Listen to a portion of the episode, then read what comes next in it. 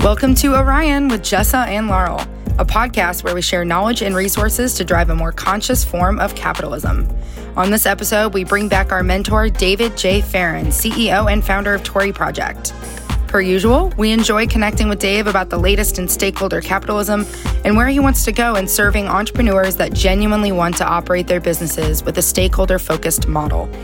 Let's see their plans to transform business and change the world. Enjoy!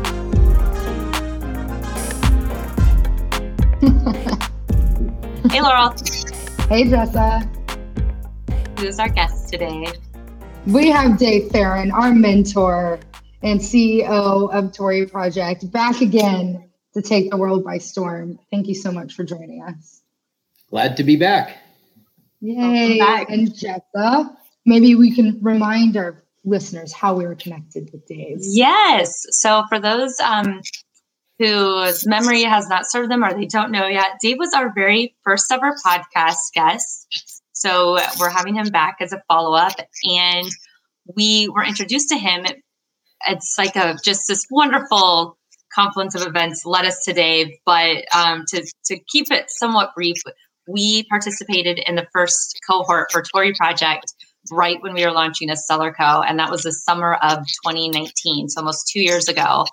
And Dave has been a mentor and friend and just all around wonderful person to have in our lives and graciously came back to Orion. Thank you. It's very kind of you. You know, uh, Dave was, oh, there's my earring. Dave was the first person that put words and phrases to things that Jess and I were really excited about. We didn't know that they existed and we knew we wanted to do business a particular way. But um, we felt a little constrained or a little awkward, a little weird. And when we went to lunch with you and you explained the ideas of stakeholder capitalism and business as a force for good, and there's a different way of doing things, it really resonated. So I think the first question is what is wrong with capitalism today? there's, nothing, there's absolutely nothing wrong with capitalism. capitalism is an amazing institution and it has done incredible good for the world there's something wrong with the way we're practicing capitalism in the United States today. And it's very much about, about our legislative policy. It's about the way we go about governing our country and managing our approach to capitalism. So, in uh, there is a type of capitalism that's very um, kind of the, the standard de facto approach to capitalism in the United States is based around Milton Friedman's shareholder primacy model. And basically, it says that the only purpose of business is to make money for the shareholders. That's it. That's the that's the end of the story. And it's all about the efforts of all stakeholders serving the one group called shareholders and that is that has become the norm. It took off in the 70s it was fully embraced in the 80s and it really took hold in america in the 90s and beyond. And it's absolutely it's destroying our planet.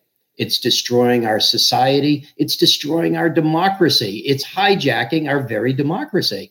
And what it's doing is it's driving a tremendous disparity between the haves and the have nots the concentration of wealth in the United States is worse than it's ever been in the history of our com- country. And it's not the first time this has happened, but we didn't seem to learn from the prior times when this has happened. And uh, so there is that other form of capitalism, the one that I am most fond of, and that's called stakeholder capitalism, where you figure out who is it that is going to be impacted by the operation of your business and you identify your stakeholders. Typically, it's your employees, your customers, of course, your shareholders, but your suppliers and your business partners. It's the, the communities you do business in, it's the environment and society at large. And when you put a plan together for how your business is going to serve each and every one of those uh, stakeholders, and you go about building your business with true concern and compassion for all of them and with a longer term mind frame, There's nothing wrong with capitalism at all. It works and it works really, really well for everyone. Good. I'm glad that you you made that point because I concur. Capitalism works. It's just the way we do it is uh, what needs to be altered. And when we think about it, there's all different types of ways to do business. And the, the biggest one that stuck with me was shifting the mindset away from just creating as much profit as I possibly can in the business so that then I can donate um, to philanthropy and you know reduce my my taxes my taxable income. And that's my philanthropy side and that's how i do it. And it doesn't really take into consideration the impacts on the environment. And what you mentioned about stakeholders is changed my mindset because the environment gets elevated to the level of a stakeholder. When you really want to consider what a true business's role in society is, it's to take care of its people, to take care of its environment, and to take care of its profit, all in the same go. So, what are some of the models of business that implement the stakeholder theory or, or model of, of doing business these days? Can you give some examples? Yeah, there's there's a couple of really good examples, companies that that you know. Of course, you know the one that's gotten the most publicity, um, at least until they were bought by Amazon, was Whole Foods Market. But you know, John Mackey, founder of Whole Foods, was really instrumental in the entire conscious capitalism market. He, he wrote the first book on it, and and clearly they've had a huge impact. But they're not the only ones. Um, before Etsy decided to uh, to bail on their commitment, and back when Chad Dickerson was running it, Etsy was very much um, focused on being a force for good in the world. And you know, you take the Container Store, right? Great organization, and Kip Tindell, the founder of that, was just a classic stakeholder capitalist, doing good for everyone and, uh, you know, after, I don't know, a couple decades of doing good for the world, they brought in private equity money. And then they ended up doing an IPO. And then Kip Tindell was retiring. And um, so it's, it's hard to stay the course. But there's a lot of companies out there doing good. I mean, I just saw an announcement today Costco, believe it or not, I never would have known, but Costco is very stakeholder focused. And just today, they came out and said, the heck with this $15 an hour minimum wage. We're going to $16 an hour. We're raising the bar. And uh, I just love it. Yeah, I was just reading about that too. And they were saying, I wish I would have, and by reading about it, I mean, I read the headline and.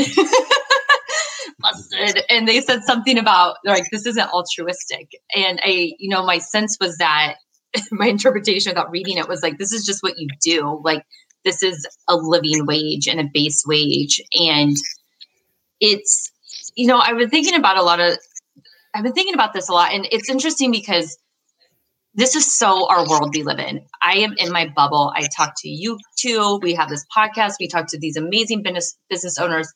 And then I'll go to another business event or something. I'll, I'll get out of my bubble and I'm like, oh, wow, this is still very, very new, very green. And I, there was Dan Price, um, he's the CEO of Gravity Payments. I love following him on social media. He's the CEO who cut his salary to seventy thousand and has that's the minimum salary for people at his company. And people are saying, "Oh, it can't work. It can't work," and it does work, and it is working. And he posts the the best stuff. And something I saw today, and I shared on my social media, was that the what was it the I actually just pulled it up. The taxes paid by the poorest ninety percent combined are $550 billion a year for the lowest 90%. I am in that category. Um, and then the taxes that the riches owe, the, excuse me, the rich owe but don't pay is 574 billion a year. So basically the same. And then the budget for the IRS enforcement of that is $5 billion. And the police budget is $115 billion. And so it's like, well, it's the IRS versus police. We need to be safe. And it got me thinking a lot about how, as society, it's like we cherish the American dream. And so when we see the wealthy, we think, well, that can be me. So I don't want the rules enforced that way because I want to be that person getting these tax loopholes. I want to be that. And then when you see the police budget, you think, well, of course, there's crime. We got to protect our streets. but it's like how much crime is being committed as a result of poverty or having less than your basic needs versus those who are truly, you know, inherently bad people. And then as you think about it's like, okay, well, everyone's okay with this in theory because we're all chasing the American dream, or so we think we are. And it's been ingrained in us for so long. Well, well, you can have this, you can have this home, you can have the two car garage, the 2.5 kids. When really that's that's not how it's working out, as I say, from my studio apartment, single and childless. I, I love I love that you're talking about the American dream because I'm currently reading a book, Who Stole the American Dream? And I recommend it highly. Um, it really it really addresses a lot of the key points. And, and and frankly, what's happened is the American public has had the wool pulled over their eyes. Right? The shift in the way we approach capitalism has nothing to do with the American dream it has nothing to do with serving ordinary Americans or preserving our democracy or enhancing our society. It doesn't have anything to do with that at all. Lewis Powell, who ultimately became a Supreme Court judge back in the 70s, was very, very powerful and influential. And he was pro business.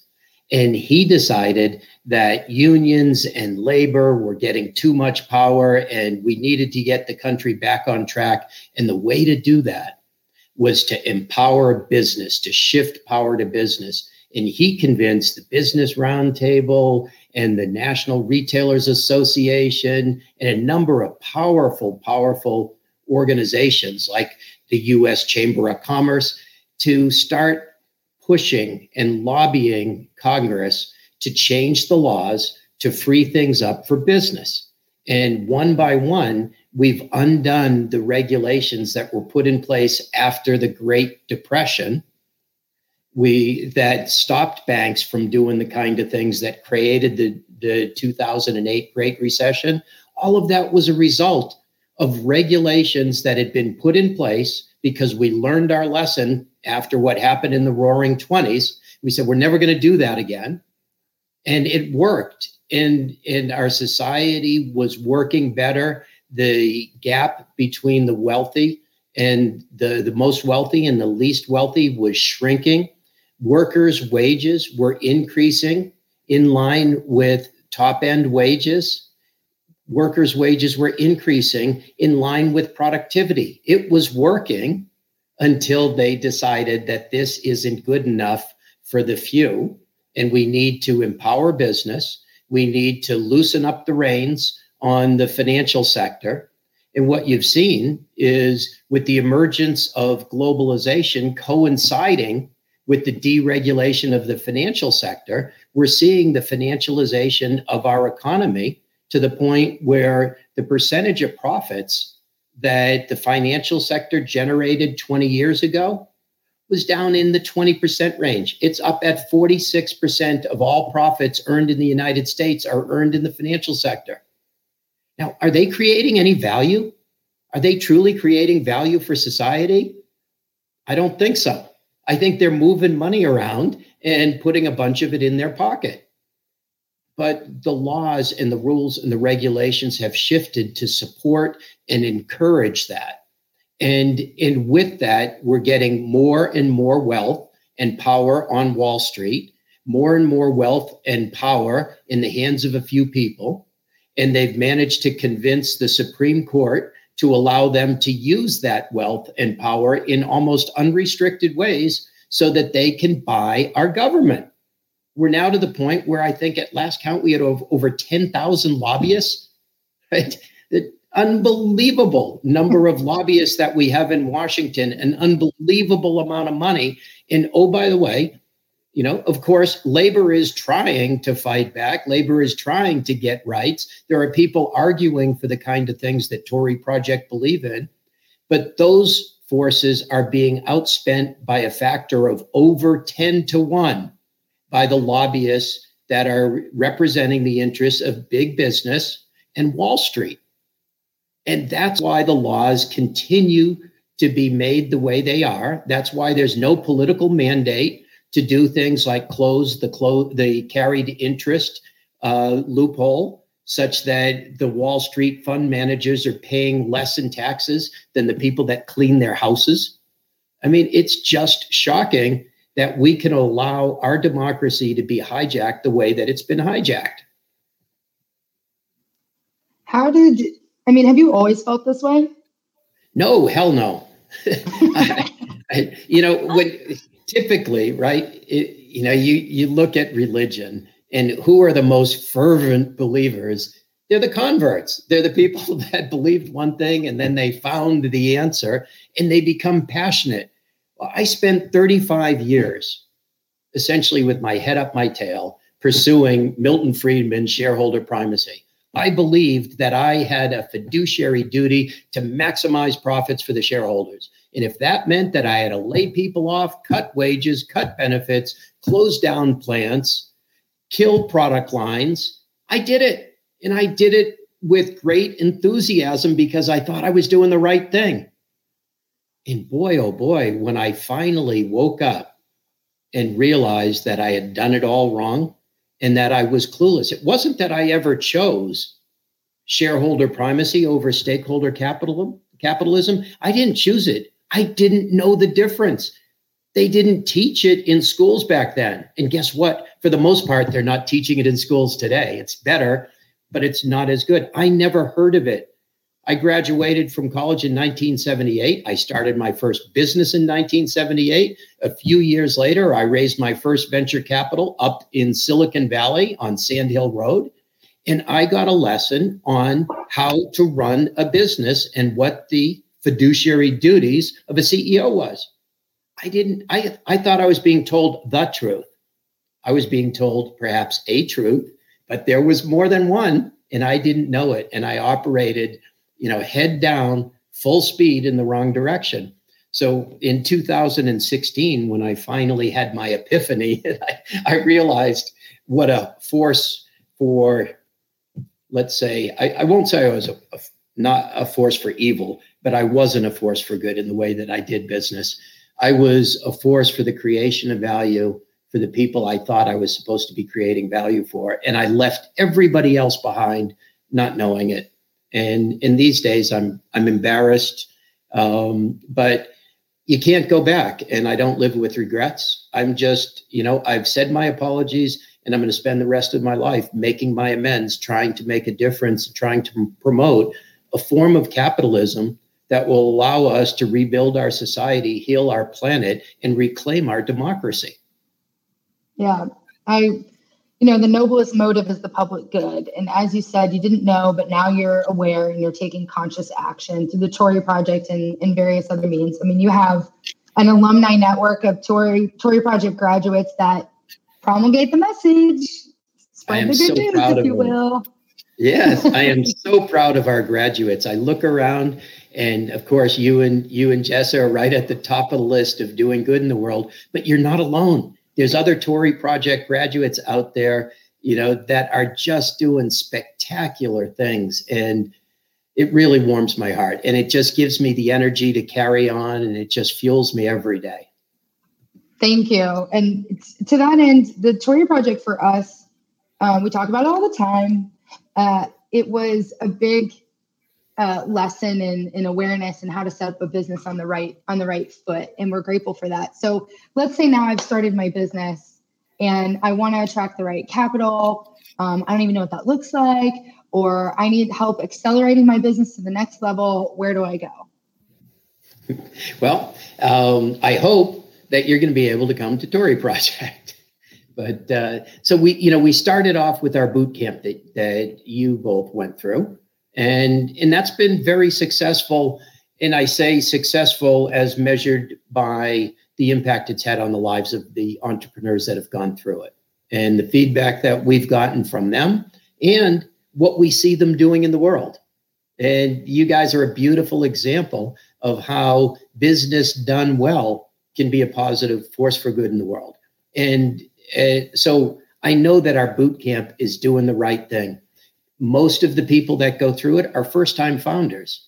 And what we're doing is meeting them where they are and helping them get where they want to go. It's a good first step. The what I've found though is uh, that if in order for those businesses that we take through our boot camp to scale, many of them are going to need to access capital. And that's really where the trouble comes in because the capital markets in the United States today are all set up to operate around stakeholders, I'm sorry, shareholder primacy. And so the people controlling the flow of money to management, if you will, they're looking for people who believe that the purpose of business is to make the most amount of money for them. That's how the capital markets work in the United States. And and so there isn't a lot of money out there for conscious entrepreneurs who truly want to use their business as a force for good. We're starting to see the shift take place. There's an organization over in London called PRI. They're doing a fabulous job. They're affiliated with the United Nations. And what they're doing is they're working at the top of the pyramid. They're working with the fund managers around the world. And essentially, their message to the fund managers is wake up. You've got to send some of your capital along to the people who are operating their business as a force for good. And and they're doing this with the largest funds in the world and, and it's having an impact. And so and in fact, it's called impact investing. We're seeing an emergence of the impact investing sector. When I started in business, there was no such thing as impact investing. Right? It's still very small. It's a small percentage of all of it, but it's starting to happen. And there's organizations like Impacts and Ceres that are really helping to drive public companies to take ESG more seriously. And, and I really see that at the highest levels, it's starting to happen. We're starting to have discussion. The capital flow is starting to shift. But when you look down at the bottom and you say, what about the people founding companies, that very early stage capital? There is almost no early stage capital out there that is really looking to support entrepreneurs as they launch and scale their businesses at that early end, it's really, really hard. And so, you know, and so first of all, there's not a lot of money out there for good entrepreneurs practicing stakeholder capitalism, starting a business. I'm talking your first check or your first institutional check, really hard to come by. Now, if you happen to be a female, if you happen to be black or indigenous or an immigrant or a person of color, wow, now you've really got trouble because there's even less money out there for you. And I think that's wrong. And so I'm going to try to do something about it. And my colleagues at Tory Project and I are working right now, and it's it's our number one initiative. We are absolutely full speed on it. We're trying to raise a $25 million fund as a proof of concept. We want to prove to the financial community that we can invest in underserved entrepreneurs, Black, Indigenous, immigrant, people of color, female entrepreneurs who are committed to using their business as a force for good. And we want to step in and give them their first capital. And now I've got to convince the people who have the money to give me 25 million so I can prove that we can generate a competitive return on investment. And if we can prove that at a tiny scale, because 25 million is a drop in a bucket, it's not going to change a thing, except for the few people that actually get it, but it's it's not going to do a lot, right? What that 25 million will do is if we prove that it works, and if we show the people in the financial community that you can have it all, you can invest in young, underserved entrepreneurs who are going to use their business as a force for good. You can invest in them and you can make a competitive rate of return. I believe that money will flow to that. And we won't be talking about millions, we'll be talking about billions. And when we finally get to the point where we're talking about trillions, I'll be satisfied. That's amazing. First of all, congratulations on the initiative and best of luck. Yeah, um, wait till I get a check before we have the con- congratulations. well, you got to start somewhere, you know. Yes. And I, I congratulations on taking the steps to do this. And you know, as we are talking and we record this live and we actually just had a comment pop up that I just wanted to highlight um, from our friend Mavis. Um, she's been on the podcast. She um, makes handbags and Mavis by her, and they're made in Mexico. And she's from Mexico. So she's a female from Mexico. And she said that based on her background ethnicity, she's 0.03% likely to get funded. 0.03. And I think if my, my numbers are right, another female we had on here um, said that only 3% of female owned companies are backed by venture capital or venture capital funding for yeah. are right. only 3% for women owned companies. Yeah, I, I think it's yeah, it's the amount of the amount of venture capital that flows to female led businesses under under four percent. Females represent 50% of our population. They get less than 4% of the venture capital. Our Black community represents roughly 14% of the population. It gets less than 1% of the venture capital. It's just not right. And so for people like Mavis, I know her company. It's amazing. She is doing incredible things. And she's the kind of woman that deserves financial backing and support. And if I had money, she I would be headed making a beeline to her to see if she wanted some of it because that's the kind of company. And and and it's not charity. I mean, she's going to build a very profitable business, and that business is going to scale. And uh, and it's just got all the right elements. It's worthy of funding.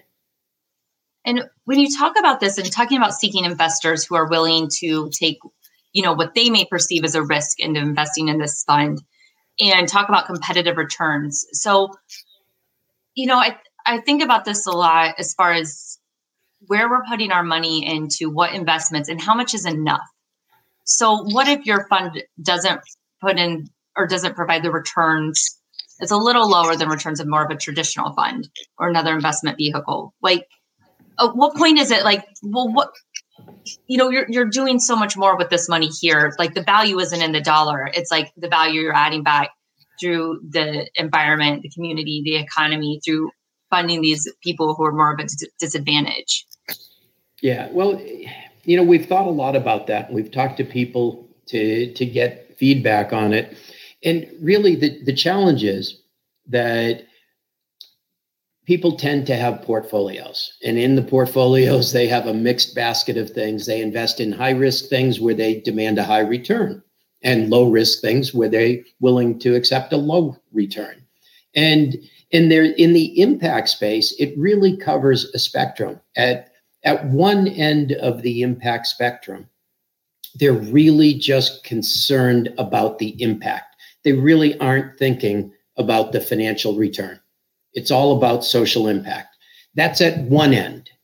At the other end of the spectrum, it's all about the financial return. It's just they're only going to look for a financial return in companies that have a positive impact. Right? So those are the two those are the two ends of the continuum. Somewhere in between, you have people who are going to look for some of the return in the form of a financial return and some in the form of an impact, a social impact. And they're going to do their own calculus to figure out if the level of return financially plus the level of return in social impact meets their criteria and make their investment decisions. So it would be really easy for us to head towards the end of the continuum that's all about social impact because frankly i've talked to a lot of people and i've done a lot of research and there isn't a fund out there that is going to, that has the kind of impact that our fund would have in terms of social impact. It's so so we could go towards that end of the continuum, but I don't want to because that's not going to scale, right?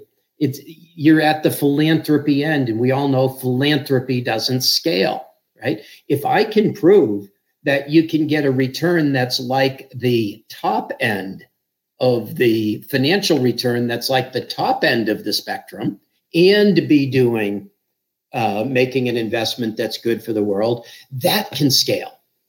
And i believe that when you get to the really big numbers the money follows return right? And unfortunately in today's day and age it follows financial return not social impact return. So we're we're really setting the bar super high by saying we're going after maximum social impact and we're not willing to sacrifice financial return. And this is a real test of stakeholder capitalism and the ability of stakeholder capitalists to prove that you know what they wrote in in the Raj Sisodia's book Firms of Endearment they demonstrated, at least with a relatively small data set, they demonstrated that companies that don't focus on profit, but focus on creating value for all stakeholders, actually earn more profit. So by not focusing exclusively on profit, you make more profit. And there's good reasons that I finally now understand as to how it works. It's not fairy dust, it's not magic, it's pure business. and so so if we can if we can prove that what he showed with really large companies that were already at scale if we can show that in the startup sector in the earliest growth stages we can identify invest in nurture and grow those kind of companies and provide a competitive rate of return i really believe that it'll be a financial product that others will emulate, which would just make me so happy. You know, I, we're not looking for anything proprietary. I hope everybody in the world would copy our model and we'd yeah. see lots of money going there. What are some of the specifics that you're looking for that you would go, okay, this is a business with a social impact, this is a business with an environmental impact? Like, practically speaking, you know, that's not greenwashing, that's not just corporate social responsibility, it's not philanthropy what what gives some examples of what it would what those practical reasons are. You know it can some people think that in order to be a stakeholder capitalist and, and practice stakeholder capitalism you have to have some do good sort of product right? You've got to have the next detergent that has no chemicals in it or something like that. And, and those things are important. I'm, I'm really happy that we have companies that are providing goods and services that have a direct positive social impact. Those are wonderful, right? But that's a small percentage of businesses in the world. There's an awful lot of businesses that the product just doesn't have a direct positive social impact. I come out of the semiconductor industry, right? Building semiconductor chips does not have a direct positive social impact, right? It's how you run that company that creates the indirect positive social impact.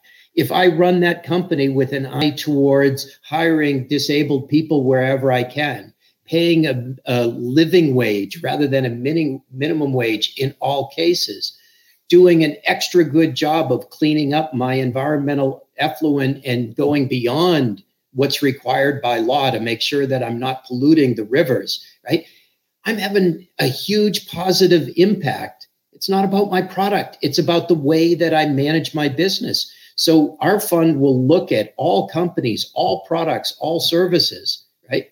It, doesn't have to be heartstrings on the part and the product and service. It's all about the way they're going to go about the management and operation of the enterprise. Dave, clap, clap, clap, clap. I don't know if this is going to sound right. Every that is something I knew, but I don't think and if I've heard it said, I forgot. But it's I, it's so important. Any any business can be a stakeholder focused business. Any business can be stakeholder capitalist. And I think that so many people who start them, um, own them, work at them, think that it has to be this, you know, super altruistic, like, oh, we're cleaning trash up off the beach, or we only use 100% sustainable materials, which is all good. You should definitely do that. But th- this is something that Laurel and I, I think, in our day to day come across people with often. And it's like, no, like you don't need to change your entire service offering, your entire product line, but start to think about this. And that's what we're really noticing is it it all starts with awareness. Have awareness of your processes, your people, your impact on the community, your environment. And once you're aware, then you can make some pretty easy changes. You might not reverse climate change impacts day one, but you can start to be not part of the problem. Right. ambitious. We're ambitious here. Maybe you know, Q, Q, we'll wait till Q two to address that. But I just I think that's like such an important thing for anyone listening is that you anyone can be a stakeholder focused business. Just yeah. start to become aware and make little changes, make little suggestions. If even if you're an employee of a company, look around. And I think too, when it comes to the environment, something we talk about a lot is usually the sustainable the sustainable option is the low cost option. And so making these decisions, like you were saying earlier, like this impacts your profit. So anyway, I just wanted to like yeah, no um, thank you so much for saying that, and I'm so so so happy that you know you're saying like this is something that your fund is going to look at and to be able to provide financial options for for people just coming from this mindset. Right, and and you know what I find is people the people that gravitate to me and gravitate to Tory Project tend to be ones that have they're looking to launch a business that has a direct social imp- impact. So they think, okay, so we're a fit for Tory Project, right? I'm trying to tell people, I don't care if you make coffins or operate a, a mortuary, right? You you can operate under stakeholder capitalism and you can be a force for good in the world. It doesn't matter what your product is, it doesn't matter what your service is. It's all about how you go about operating that business. So I now this is a big shout out to the underserved entrepreneur community. It doesn't matter what you're doing. It matters how you're doing it. Do it the right way and come see me. it's yes. do it the right way and the and the profit will follow. Go ahead, Jesse. I was just gonna say, yeah, like I again coming back to Tory Project, you know, what you're finding like when you go to toryproject.org and look when you guys have cohorts or other opportunities are coming up down the line and you know just take everything that dave said to heart about this like you you don't need to be this this seemingly on the outside like you know company that looks like a charity. Like, you can make money and that's okay. You can do good with the money you make and you can make the money thoughtfully and have awareness of it. And so anyway just uh, for anyone out there listening, like go check it out at toryproject.org and don't don't be I don't want to say put off, but don't be intimidated maybe behind the social aspect of it. And as you're talking about this, I, I had some news that I thought you might be excited to hear is that I went to some workshop a few days ago this week, it's Thursday already, but there was um, someone presenting on marketing, and this guy is a professor at San Diego State in their MBA program for a marketing class. And has a pretty impressive resume, and he was sharing marketing trends for um, 2021. And the first one he shared was that um, companies need to have a purpose and they need to be transparent. So transparency and trust, and they need to have the purpose and kind of the Simon Sinek model of like the just cause. Like it's, it's not enough. Like we don't care if you're making more money. Like that doesn't mean anything. Like I want to know you stand for something, and I want to know you thought about that purpose other than just solely existing to make more money. Right. So, and that's coming back to how the profit follows.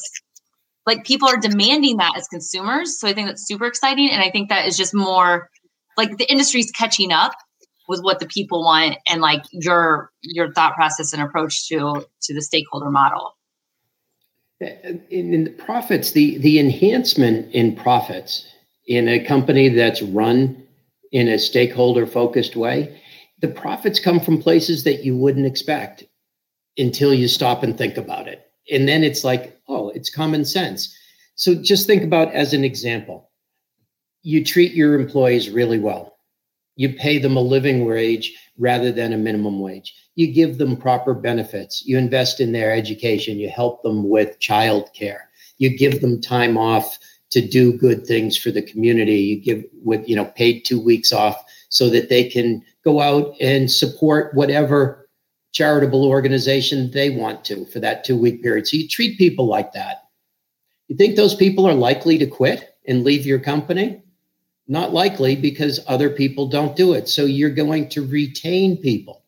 And that means that you don't have to go through the expense of rehiring people. You don't have the risks of a bad hire because you don't have to rehire someone. You don't risk the loss of your internet intellectual property in, in your intellectual capital that that person takes out the door with them. You're not spawning new competitors and providing good trained talent for your competitors to use against you. You think of all of the benefits of retention that turn around and impact profit, right? And it's that way throughout it. When you treat your suppliers well, and you find that your suppliers are now helping you try to get your costs down and they're willing to work with you, it drives profit. But the profit is a result.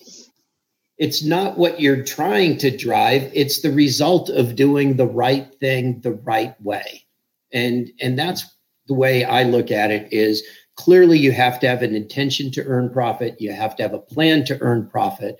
But as you go about the operation of business, you can make it harder on yourself or easier on yourself.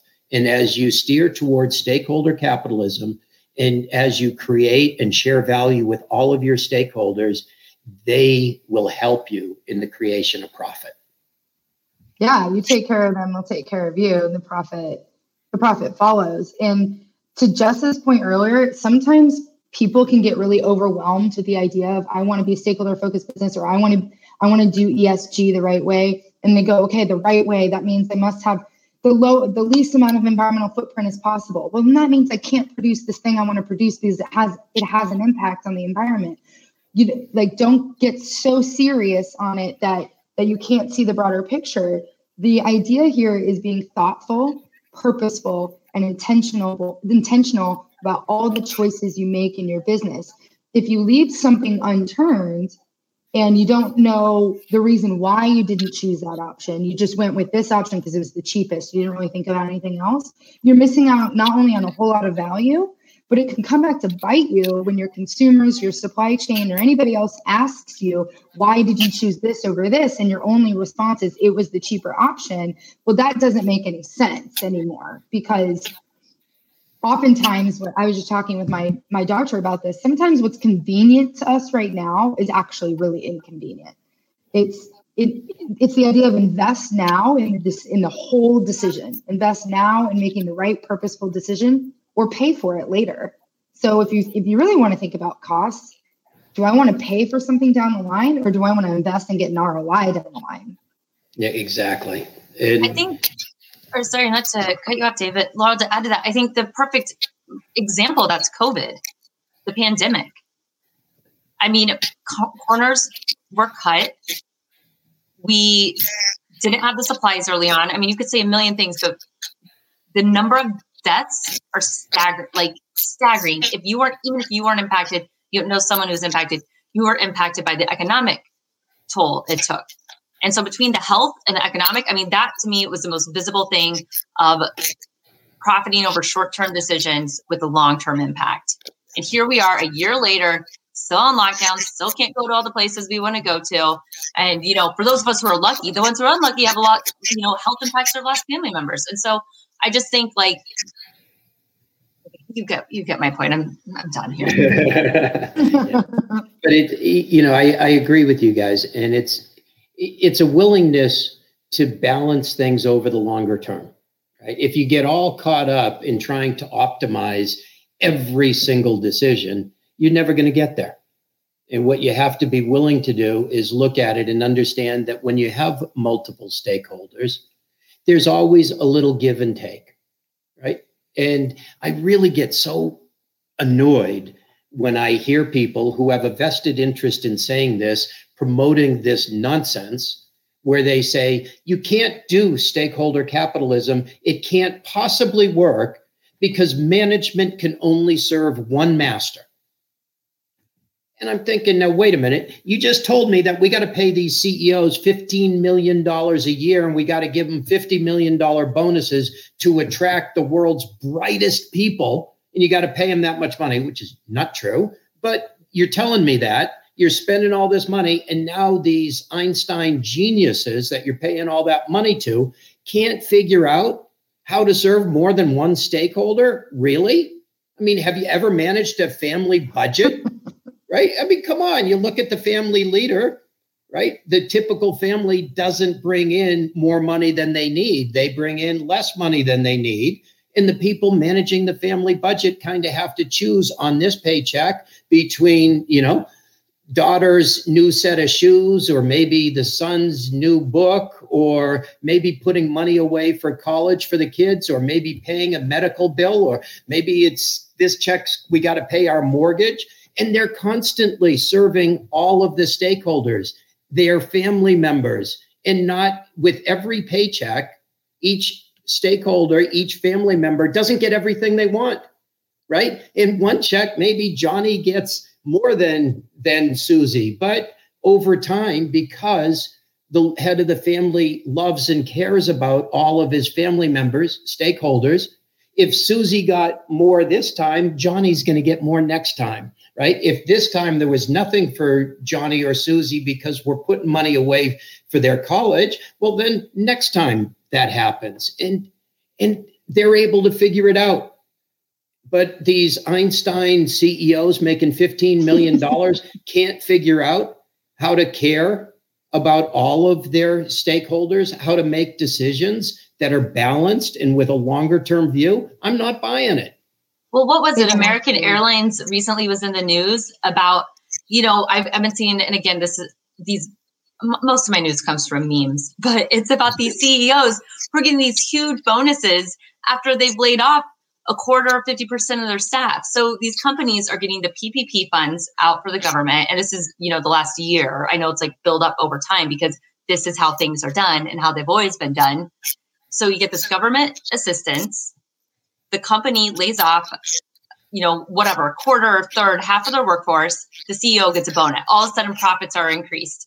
And I was seeing something that was like, well, yeah, no wonder the profits increased. You just laid off half the people. Now you get a bonus for this quarter. Like, oh, all right. And then the JC Penney CEO got this huge bonus and they went bankrupt. And it's like all these things are so visible right now because it all happens so fast to so many people with the pandemic. And it's just infuriating, to put it mildly, about these people getting rewarded they're they're not thinking long term. Like what what did you do? It's like, well, yeah, I can save a company. I can I can run a billion dollar business if all I have to do is show up and fire half the people, and all of a sudden, boom, we're profitable. Well, what about the operations? What about the toll that takes on like how you can do customer service? Yeah, well, I mean, what would you expect? Well, I know, but what would you expect in a country where you know we let the financial markets loose, we cut off all of the regulation that we knew we need you've got the financial markets speculating and taking bets that they can't cover, just behaving totally inappropriately. They run their companies onto the rocks, but oh, they're too big to fail because we took away the regulations to keep them from getting too big to fail. Then, when they're too big to fail, we take tax holder money, we bail the organizations out, and so we save the investors in those organizations. We save the employees in those organizations. But all the people who lost their homes, did they get any help? Heck no, right? And then what happens? This the CEOs, the executives, the salespeople for those companies take this tax holder money and they pay out billions of dollars. I mean billions of dollars in bonuses to the people that ran these companies on the rocks cost our tax holders billions of dollars, right? Cost millions of people their homes. Nobody went to jail, right? They when there's fines, they laugh. The people on Wall Street laugh at the fines. I mean, it, like literally, the biggest fine that went out was the equivalent of about one day's profit. so it's like, okay, we'll pay that fine, sure, right? Yeah, yeah, we'll pay a billion and a half dollars. That's okay right? Meanwhile, you've got the executives putting hundreds of millions of dollars in their profits, and you got people, hardworking American people, losing their homes. But this comes back. This comes back to what we started with is like the minimum wage issue. And people, companies are saying, well, we can't afford to pay that. And it's like, well, raise your prices. And it's like, then the consumer's like, well, now I have to pay more. It's like, you are paying for it you are paying for people living below the poverty line. Like you might not see it as directly as you see, you know, an extra $5 on your bill for a restaurant that you had to go out to eat at, but you are paying for it. Absolutely. I think you that's know, a you, huge, huge point. Yeah. yeah. And it's a huge, huge point is like the true cost of something is not reflected in the actual price of it. And people either aren't aware, weren't educated about it, or don't care, or exhausted, or overwhelmed. and we're like, this is too much information. And that's where businesses, um, businesses are different than NGOs and, and charities and philanthropic organizations for the exact reason that you stated earlier, Dave, and better than government, they scale. So their impact scales. So if you're a business owner, you have incredible power. Business owners and consumers have incredible power to change the way it's done. Set the accurate prices, take care of your people, take care of the environment, profits will follow. It gets reinvested back into the system and and it compounds. Absolutely. But we're inundated with sound bites and misinformation that are paid for by the vested interests that are telling us then when when we say something like we ought to regulate our financial sector we're called communists we're called socialists right all of a sudden You're it's socialist. like oh God, oh my mm-hmm. God, democracy can't live with that, right? And they say capitalism, you know, capitalism has lifted a billion people out of poverty. And they're using that as an argument for why we can't have any regulation because capitalism is so great. What they don't tell you is 700 million of those billion people were in India and China, right? And are you telling me that there's no regulation in India and China? I'm sorry. They don't believe in complete free market capitalism. It's regulated, it's controlled, right? There's some guy, some training wheels on the bike, if you will. But but we're told that, that you're not American, right? You don't believe in democracy if you're going to take any action to in any way limit the bad behavior. They say the markets will take care of it. Where were the markets in 2008? It didn't take care of it, right? Where were the markets? I'm sorry. Oh, I feel like you were like on a thing, and I've interrupted the flow, Dave. well, Go ahead. Um, it's like so. I think that comes back to earlier is the American dream. Like you don't want it to be regulated because you too can have that someday. You too can be at that level, and so if you're going to own your own business or be a millionaire, you don't want to be tax high. So I think it kind of comes back to that side. Well, this is un-American to do this and you have a shot just like everybody else does. And that is getting further and further and further away. And it was already light years away from you anyway. And I've been thinking about this. This comes back to me. This is a little, I don't know, psychological, I guess. But I was thinking about it this morning because I walk my dog and my dog, she pees on everything. She doesn't have to go to the bathroom, but she's like, well, this is mine now. And I'm like, okay, so my dog, something's ingrained in her where she's like, I need as much as possible. I need as much. And I think about that with money. Like I watched uh, Bling Empire on Netflix, and these people just have this insane wealth to a point where I'm like, I don't, I don't want that. Don't get me wrong, I'd be happy with it, but I don't want that. At what point is it fulfilling? You know, you look at them; they have the same problems we all have with ourselves, like and with our relationships, but they just have a lot more money and a lot nicer things. And I'm like, how much is enough? How much do you need to hoard? How many houses? How many shoes? How many couture dresses? And then I'm like, same thing with this wealth. These like look at um, Jeff Bezos and then his ex-wife Mackenzie, who donated all this wealth. And it's just like, why? And it's like, is it in us to just hoard and to want more and more and more? And I look at my little like scruffy dog, and she's like trying to take over the world with her pee. You know, like yeah. what's how much is enough? You, you, you talk about the, yeah, you talk about the American dream, Jessa, right? And you know, I get it. People people are willing to be tolerant of the super wealthy because they dream that they that may be them someday, right? And I get that. That's human nature. But if you were to tell somebody making $11 an hour and paying 30% of their income in taxes, that they could trade places with Jeff Bezos, but they were going to have to pay 60% in taxes. You think they'd cut that deal?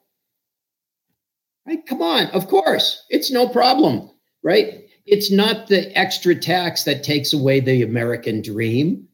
The American dream is there if we let it be. But if you take a look at the mobility statistics in the United States, our upward mo- mobility index is going down.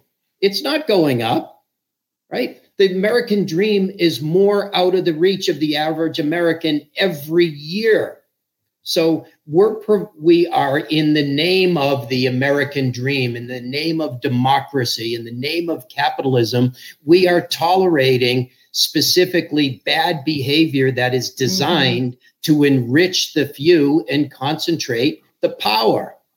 Mm-hmm. I mean, if you really think about it, Americans, we want freedom and we want choice.